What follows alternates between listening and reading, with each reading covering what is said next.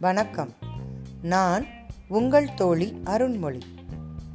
இதோ உங்களுக்காக நான் ரசித்த மற்றும் ஒரு சிறுகதை. கதைக்குள்ளே போகிறதுக்கு முன்னாடி உங்கள்கிட்ட ஒரு சின்ன கேள்வி. நீங்கள் யார்கிட்டையாவது உதவி கேட்குறீங்க அவங்க முடியாதுன்னு சொல்லிடுறாங்க.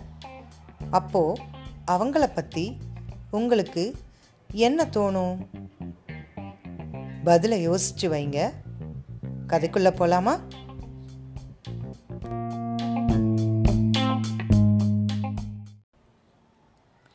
ஒரு நதிக்கரையோரத்தில் இரண்டு பெரிய மரங்கள் இருந்தன.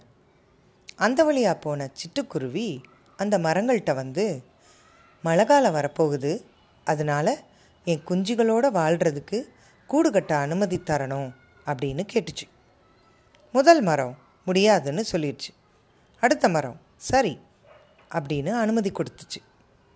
குருவி அந்த ரெண்டாவது மரத்தில் கூடு கட்டி அதோட குஞ்சுகளோட சந்தோஷமாக வாழ்ந்துட்டு இருந்துச்சு. ஒரு நாள் பலத்த மழை பெஞ்சிச்சு.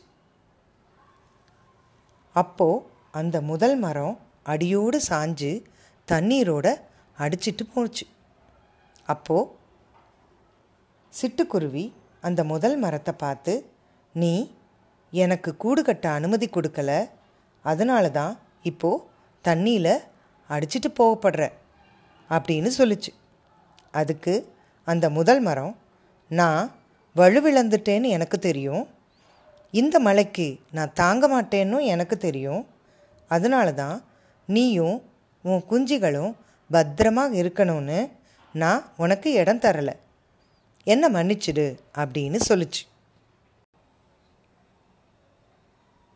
நீங்கள் உதவி கேட்டு யாராவது இல்லைன்னு சொன்னாங்கன்னா அவங்கள தப்பாக நினைக்காதீங்க.